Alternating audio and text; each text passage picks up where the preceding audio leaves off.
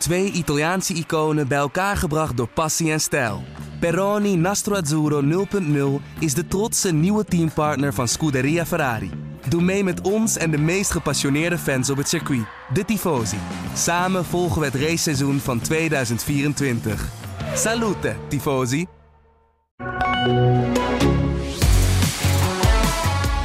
Er waren nog wat twijfels tijdens het weekend over de Red Bull, eh, maar Verstappen maakte op zondag aan alle twijfels een eind. Verder zagen we hem eigenlijk niet heel veel meer in beeld in de videofiets naar, die, naar de start. Uh, E2 voor Red Bull, een podium met Fernando Alonso. Mercedes reed hem uit, Ferrari had een kapotte wagen en een andere Nederlander, Nick de Vries, die deed mee. Goed, hoe dat klonk in een weekend lang ongeveer zo. And Formula One in 2023 is go. Poor getaway for Sergio Perez. Great launch off the line from Charles Leclerc, and they're very nearly making contact. Verstappen vanaf pole position is goed weg. Sergio Perez wat minder en die wordt gelijk aangevallen door de beide Ferrari-coureurs. De Aston Martin wordt sneller. Yes. Bye bye. In 2021, Verstappen came into his first title fight with 10 career wins in six seasons. Two years later, he's heading to victory number 36. Max Verstappen dominates the Bahrain Grand Prix and takes victory. Ja, het was geluid natuurlijk van Formule 1 en van Viaplay. Uh, we gaan het allemaal bespreken in deze pitstop, de Formule 1 podcast van het AD met onze man in Bahrein, Marijn Abbehuis. Ik ben Etienne Verhoef. Um, wat was het nou voor weekend? Hoe moeten we dit weekend nou, nou, nou duiden? Als de bevestiging van Max Verstappen als de torenhoge uh, titelfavoriet voor 2023. En daar gaat niemand meer tussen komen. Er is niemand meer die ertussen gaat komen, ook Perez niet. Nee, nee, nee, dat hebben we. Nee, nee. Dan wordt het een, een, een lang jaar voor jullie als we het op deze manier moeten gaan bespreken de hele tijd, toch? Of niet? Ja, ja, ja maar ja, uh, enerzijds wel. Anderzijds ja, blijf ik toch ook wel gewoon genieten van, uh, van de kwaliteiten van Max Verstappen en uh, van, van wat hij laat zien. En ja, blijft hij toch verbazen en, en blijf ik het onwaarschijnlijk indrukwekkend vinden om te zien hoe die elke keer weer vooruit blijft kijken. Elke keer toch weer wat meer uit zichzelf probeert te halen. En ja, ja, dit is, dit is gewoon, uh, ja, dit is gewoon historisch. Ja, want op een gegeven moment zit je te kijken en dan denk je, wat is hier aan de hand? En dan zie je seconde na seconde in de eerste tien rondjes, op een gegeven moment bijna 10 seconden. Op een gegeven moment was het in de race 35 seconden voorsprong op Alonso. Dat je denkt, ja, maar wie komt daar dan nog bij? Weet je, het is leuk dat we kijken naar plek 3 en 4, maar, maar dan? Ja, nou ja, maar, maar dat is het prima. Hè? En daar kunnen we best gewoon enthousiast over blijven doen. Um, uh, wat, wat ik heel opvallend vond bijvoorbeeld is...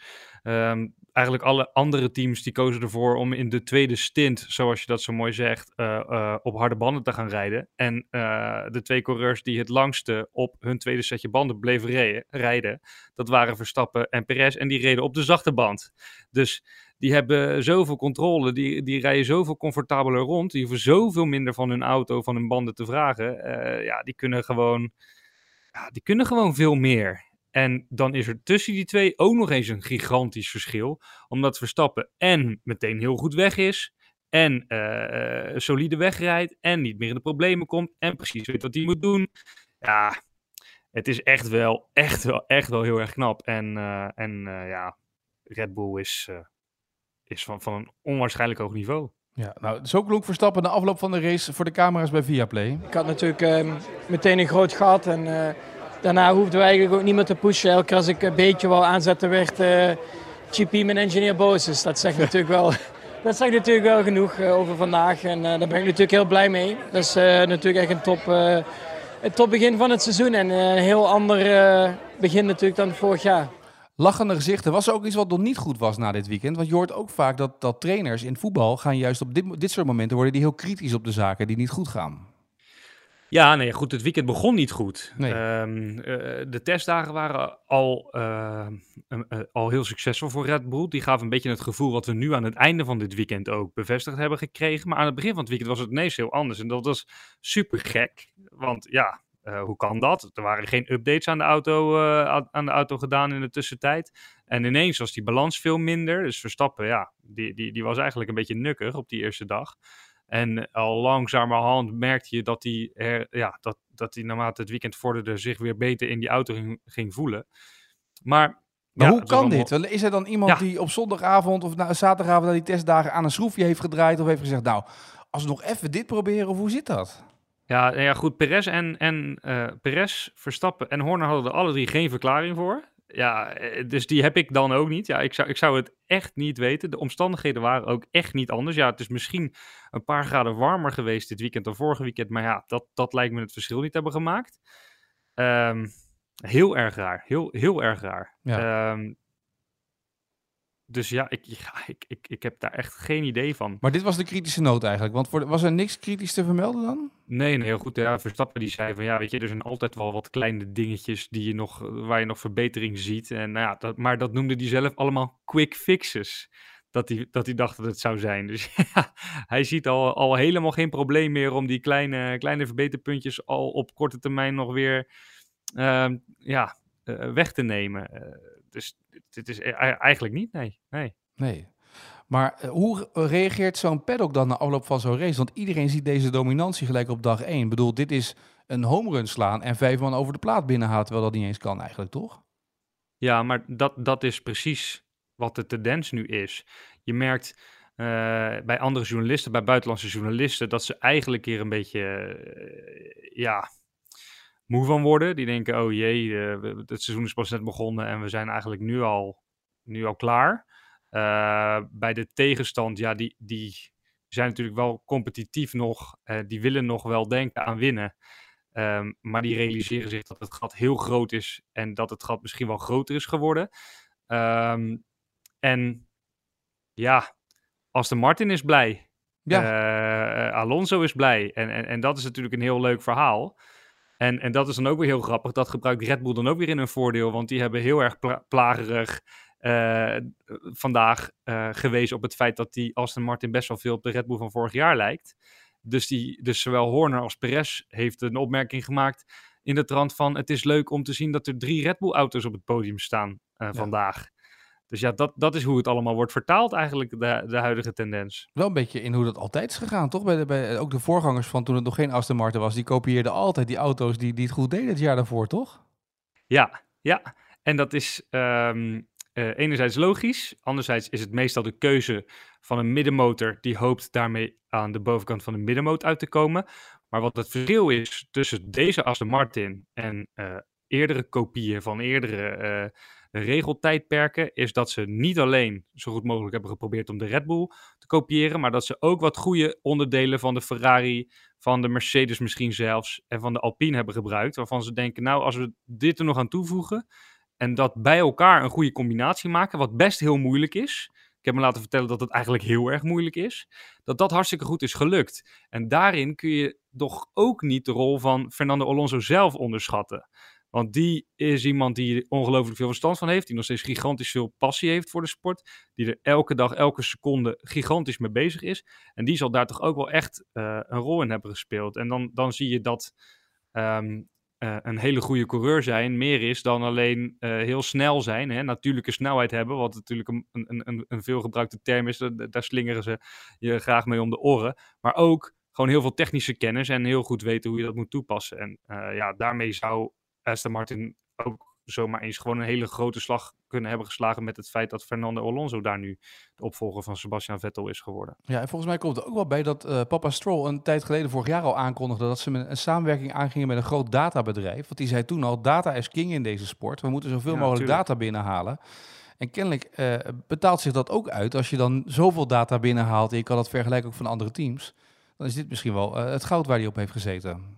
Ja, zeker weten. Ja, en als je maar inderdaad zoveel mogelijk blijft proberen. En uh, ja, dan ga je op een gegeven moment een keer de oplossing zien. En, ja, en ook voor, uh, van, van Stroll kun je zeggen dat het een uh, uitermate gepassioneerde man is. Hè? Dat is ook niet alleen maar een, een boute geldschieter. Dat is ook iemand die gewoon heel graag in de sport zit en, en graag meedenkt. En, en ehm, ja, uh, zijn tijd uh, er graag aan wil besteden. Dus ja, dat hebben ze echt supergoed gedaan. Want het is niet alleen Alonso die derde wordt, maar ook uh, Stroll die met twee gebroken polsen voor Russell eindigt. Nou, maar dat dus, verhaal ja. vind ik echt onbegrijpelijk. Je hebt twee gebroken polsen en je kan 57 rondjes rijden. Je bent vorige week nog geopereerd. Als je zag hoe die in die auto zat en dan een bocht moest maken en hem dan letterlijk ja. aan de onderkant van het stuur moest doorduwen om die bocht te kunnen maken. Ja. Maar dat is toch niet gezond? Als, het, als die jongen toch een ongeluk krijgt, dan moet toch iemand zijn die zegt, Lens, dat gaan we niet doen? Ja, hij is door de keuring heen gekomen, dus blijkbaar ja, maar is voor keuring dan? Door, is dat Stevie Wonder die de keuring deed? Ja, nee, ja, ik, uh, ik ben het met je eens, Etienne. Ja, ik, ik, kan, ik kan niet voelen wat, uh, wat Stroll gevoeld heeft in, uh, in dit weekend. Maar eigenlijk de algemene tendens was toch wel van, ja, wat, wat doet die jongen nu in deze auto? Iedereen begrijpt dat, dat hij heel graag wilde rijden. En dat zijn vader hem er ook heel graag in die auto wilde hebben. Omdat hij ook wist, deze auto is nu goed. Dus mijn zoon die moet er van het begin af aan nu bij zitten. maar ja... ja maar als vader ook, kom op. Wat, wat, neem je dan voor on, wat neem je dan voor risico met je eigen kind?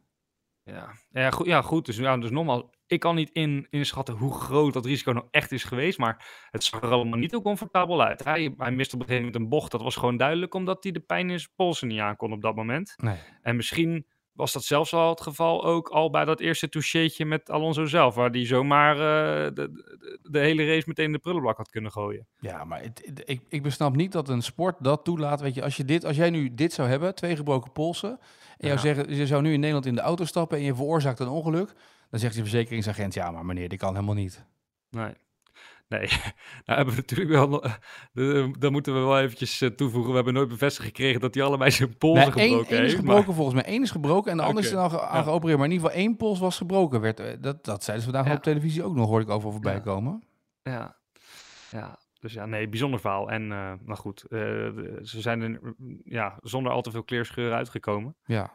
En dus te hopen voor, uh, voor, voor Lens dat hij over twee weken zich wat beter voelt. Ik denk dat Lens vandaag met een rietje koffie drinkt. of als iemand zegt, Lens, pak jij nog even wat drinken? Dat Lens zegt, nou, doe het zelf lekker. ja, dat denk ik ook, ja. och, och. Hey, uh, we hebben een nieuwe rubriek uh, in deze podcast, heb ik besloten voor dit seizoen. En dat is de volgende. Is Ferrari aan de eindstreep gekomen? Ik denk, laten we het maar gewoon erin gooien, want dan kunnen we gewoon elke keer erin gooien, ja of nee. Weet je, hoeveel Ferraris zijn er aan de? Want weer ging eentje stuk, hè? Ja, dat was de, ja, vond ik toch eigenlijk wel het moment van de race. Um, want uh, ja, Ferrari zag er niet top uit, maar ook niet slecht. Uh, start was goed. Leclerc kon in de buurt blijven, werd wel ingehaald door Perez. maar met oog op de volgende race, hè, daar komen we misschien straks op terug, was het allemaal nog zo heel erg dramatisch niet. Ja, totdat we in één keer weer de kenmerkende no hoorden. En het was nu geen, uh, geen overstuur schreeuwende no, maar gewoon een hele ontluisterende en, en ja, uh, wanhopige no. No power. Uh, ja. Het was alweer klaar na twee derde race. Maar die had het net vervangen, die, die power unit. Ja, het, ja. het blijven Italianen, hè? Het blijven Italianen, ja. Ja. Ik heb dus ook maar besloten dat ik mijn Fiat maar ga verkopen nu. Ja. Ik moet het ook niet meer, ik moet het ook niet meer, uh, niet meer tarten, dat lot. Nee, dat hij, heeft het, hij is het blijven doen. Hij heeft mijn eindstrepen tot nu toe steeds gehaald. Hij gaat de verkoop in. Ja, toch wel? Ja, ja, ja. ik denk dat hij uh, dat die deze lente nog op Marktplaats verschijnt. Ja, maar die Leclerc die wordt toch helemaal gek. Ik bedoel, die Sainz had al ja. ruzie met die auto. Ja, dit, ja, dit, is, dit, dit, dit, dit kan niet. Dit, dit had ze absoluut niet mogen overkomen vandaag. Nee. Want ja, nu zijn ze ja, misschien wel al kansloos. Ja. En dan heb je het andere team, dan hebben we gelijk maar even de achtervolgers behandeld. Aston Martin valt ten positieve op. Uh, Mercedes, denk jij dat het bij de Wolfjes leuk is vanavond om aan te schuiven bij de kerst, bij diner of niet? Nou, um, Mercedes is wel een beetje een apart verhaal. Uh, want Mercedes vond ik ook niet zo slecht voor de dag komen eigenlijk vandaag. 40 seconden achter Max, hè? Ja, ja alleen we, we hadden echt een heel slecht beeld van Mercedes op, uh, aan de vooravond van deze Grand Prix. En um, het is heel, heel, heel, heel grappig, toevallig. Ik, uh, ik heb een rondje hard gelopen met Michael Sansoni. Dat is de performance engineer van Mercedes. Van eigenlijk de persoonlijke performance engineer van Lewis Hamilton. Hij werkt al tien jaar voor het team. En die was een beetje uit het veld geslagen. Hè? Want uh, ja, hij vertelde een beetje hoe, hoe zij er daarin staan. Vorig jaar hadden ze een heel groot gat ten opzichte van Red Bull. Uh, ze hebben best wel wat problemen verholpen sinds vorig jaar. Hadden gehoopt dat het gat nu kleiner zou zijn. En nu kwamen ze erachter dat het gat nog steeds erg groot is. Dat was een gigantische teleurstelling. Gaven wel meteen aan van nou, er is voor ons gevoel wel iets meer haalbaar in de race dan in de kwalificatie. Ja. Alleen uh, wordt het heel lastig om Aston Martin uh, in te halen, om Alonso in te halen tijdens die race. Nou, dat is absoluut gebleken. In eerste instantie kwamen ze er door een goede start kwamen ze er wel voorbij. Maar vervolgens kon, kon Alonso Hamilton uh, weer terug inhalen. Um, dus um, dat, dat, ja, als je naar het grote plaatje kijkt en uitzoomt, zeg je Mercedes zag er niet goed uit. Um, Mercedes heeft gepresteerd wat ze zelf hadden verwacht te presteren. dat is dan de kanttekening erbij. En wat echt wel een belangrijk verschil is ten opzichte van vorig jaar, dat heeft, uh, dat heeft Michael Sansoni mij uitgelegd. Vorig jaar uh, hadden ze heel veel problemen met gewoon de auto, met de rijbaarheid van de auto, hè, met de porpoising. Dus moesten zij heel veel tijd en energie steken in het verhelpen van een probleem. En dat ging ten koste van de tijd die ze zouden willen besteden in het sneller maken van de auto. Nu is die auto gewoon drivable. Dat gaat goed. Dus alle tijd en energie die ze nu in het ontwikkelen van die auto steken, daarvoor wordt die sneller. Dus dat is waar zij zich daaraan vasthouden. Ja. En nou, dat, dat moeten we dan maar uh, aannemen dat Mercedes wel stappen gaat maken. Want daar hebben we wel van gezien, ook vorig jaar, dat ze die stap, stappen wel kunnen maken. Dat ze zich echt wel kunnen ontwikkelen. Maar 40 seconden goed maken, Nee, ja, die maken geen kans om wereldkampioen te worden. Nee, oh, dat, dat, dat, maar dat is nog steeds mijn referentiekader. Als we, maar ja. Dan moeten we eigenlijk helemaal loslaten. Hè? Het gaat alleen maar moet, om... Ja, dan, ja, moeten we echt loslaten. Het, het is, is, heel gek, maar ik ben daar steeds, denk ik nog, oh ja, dat wordt nog wat wel, hè, spannend of zo, weet ik veel wat. Maar eigenlijk, nee, ja, dat, het gaat natuurlijk veel meer om het andere verhaal. Het gaat om, om de strijd om plek 2. Ja, het ja. gaat om, dat, dat, dat, is, dat is het gevoel. En dat is enerzijds omdat Max Verstappen uitzonderlijk goed is. En anderzijds omdat Red Bull momenteel uitzonderlijk goed is als team. En die auto is gewoon verdraaid snel. En ze ontwikkelen hem heel goed door. Dus ja. Ja. Uh, zullen we nog even naar die andere Nederlander gaan? Die klonk na afloop zo. We konden relatief goed meedoen en, en aanvallen.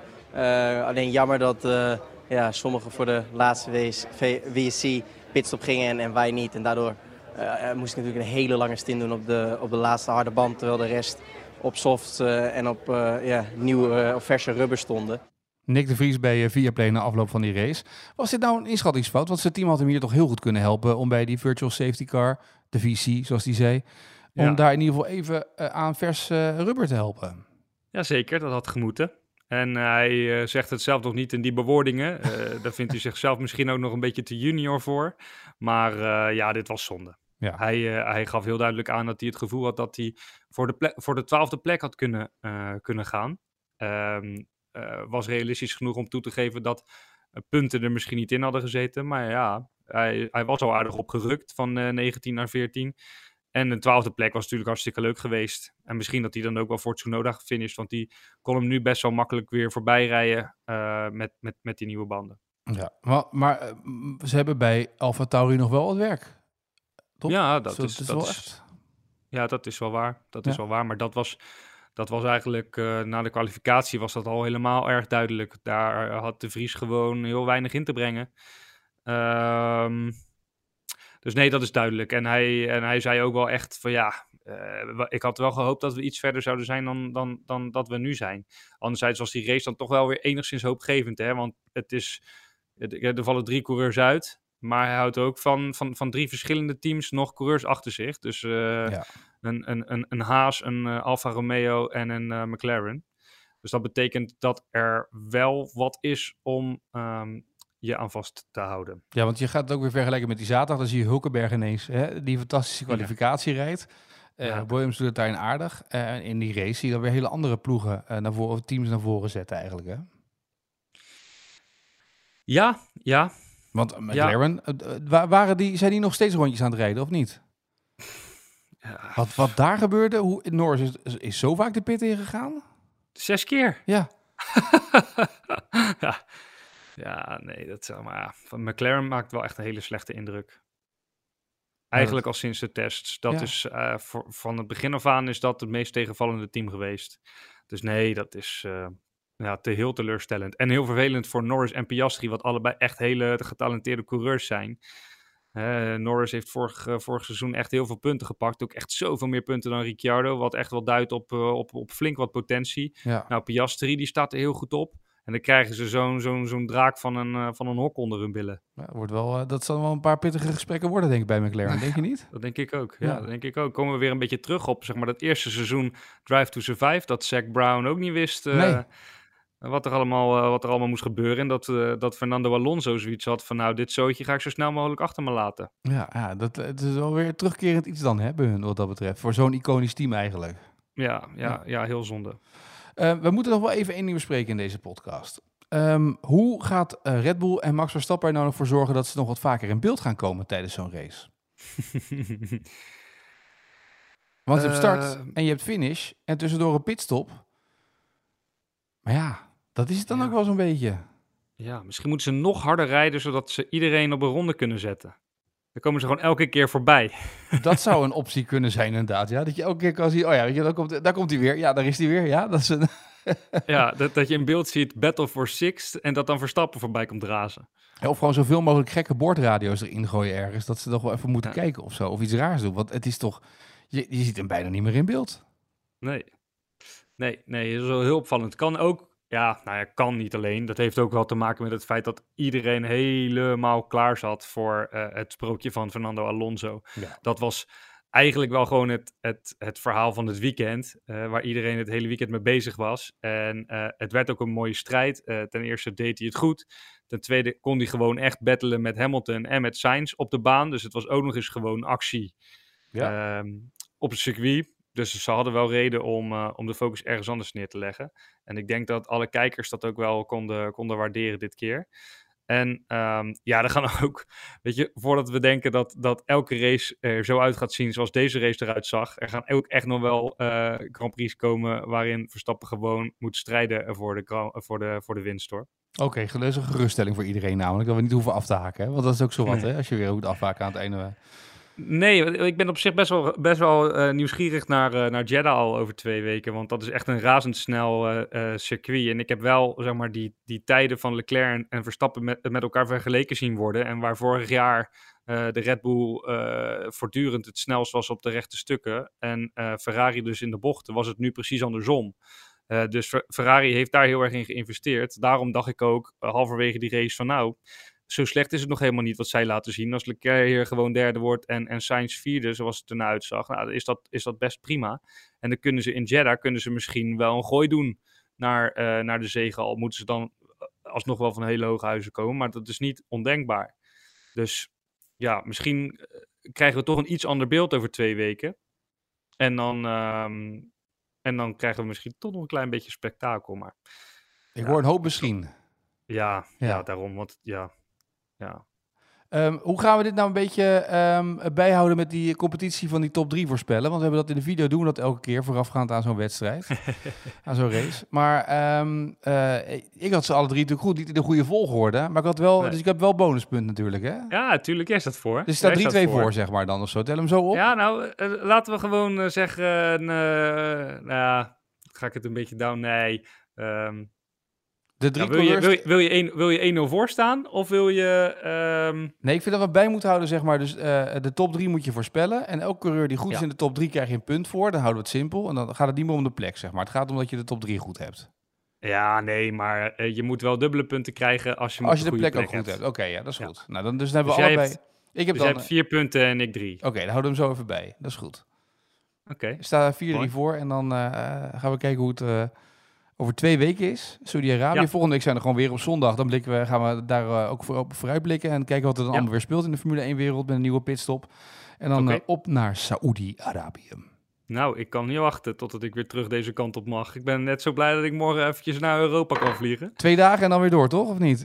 Ja, nou, het is wel een week gewoon. Ja. Ja. acht dagen en dan gaan we weer terug naar deze zandbak. Ik moet zeggen, ik heb eh, me wel eens meer vermaakt. Dat begrijp ik wel. Bahrein is niet veel te doen, hè? Helemaal niks. Nee? Maar ze hebben een heel campagne opgezet, hè? Bahrein ook voor de Formule 1-toerist. Maar dan moet je Er waren duizend Nederlanders. Ja, zag ik. maar dan moet je naar het circuit toe en dan, is- dan is het leuk of zo, of wat? Ja, nee, op circuit is het wel leuk, ja. Ja. Op, op circuit is het wel leuk. Maar dan zit je in je eigen wereldje. Maar eh, nee, die, die, die dagen hier tussenin eh, was ik blij dat ik wat werk te doen had. Want eh, buiten hoefde ik eigenlijk niet te komen. Nee, er waren geen toeristische hotspots die we zeker bezocht moeten hebben in Bahrein. Nee, ik heb geen tips. Oké, nou dan op naar Saudi-Arabië. Kijken of je daar nog een paar leuke tips hebt volgende keer. Ja, misschien dat we van Arjan nog wat mee kunnen krijgen. Oppassen Ja. voor invliegende raketten natuurlijk daar, dat vooral. Eh Marijn, eh, dank voor vandaag. Eh, wij spreken elkaar volgende week zondag weer in een nieuwe pitstop. Yes.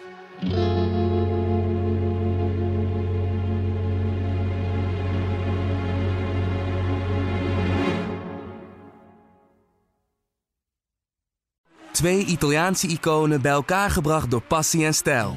Peroni Nastro Azzurro 0.0 is de trotse nieuwe teampartner van Scuderia Ferrari. Doe mee met ons en de meest gepassioneerde fans op het circuit, de Tifosi. Samen volgen we het raceseizoen van 2024. Salute, Tifosi!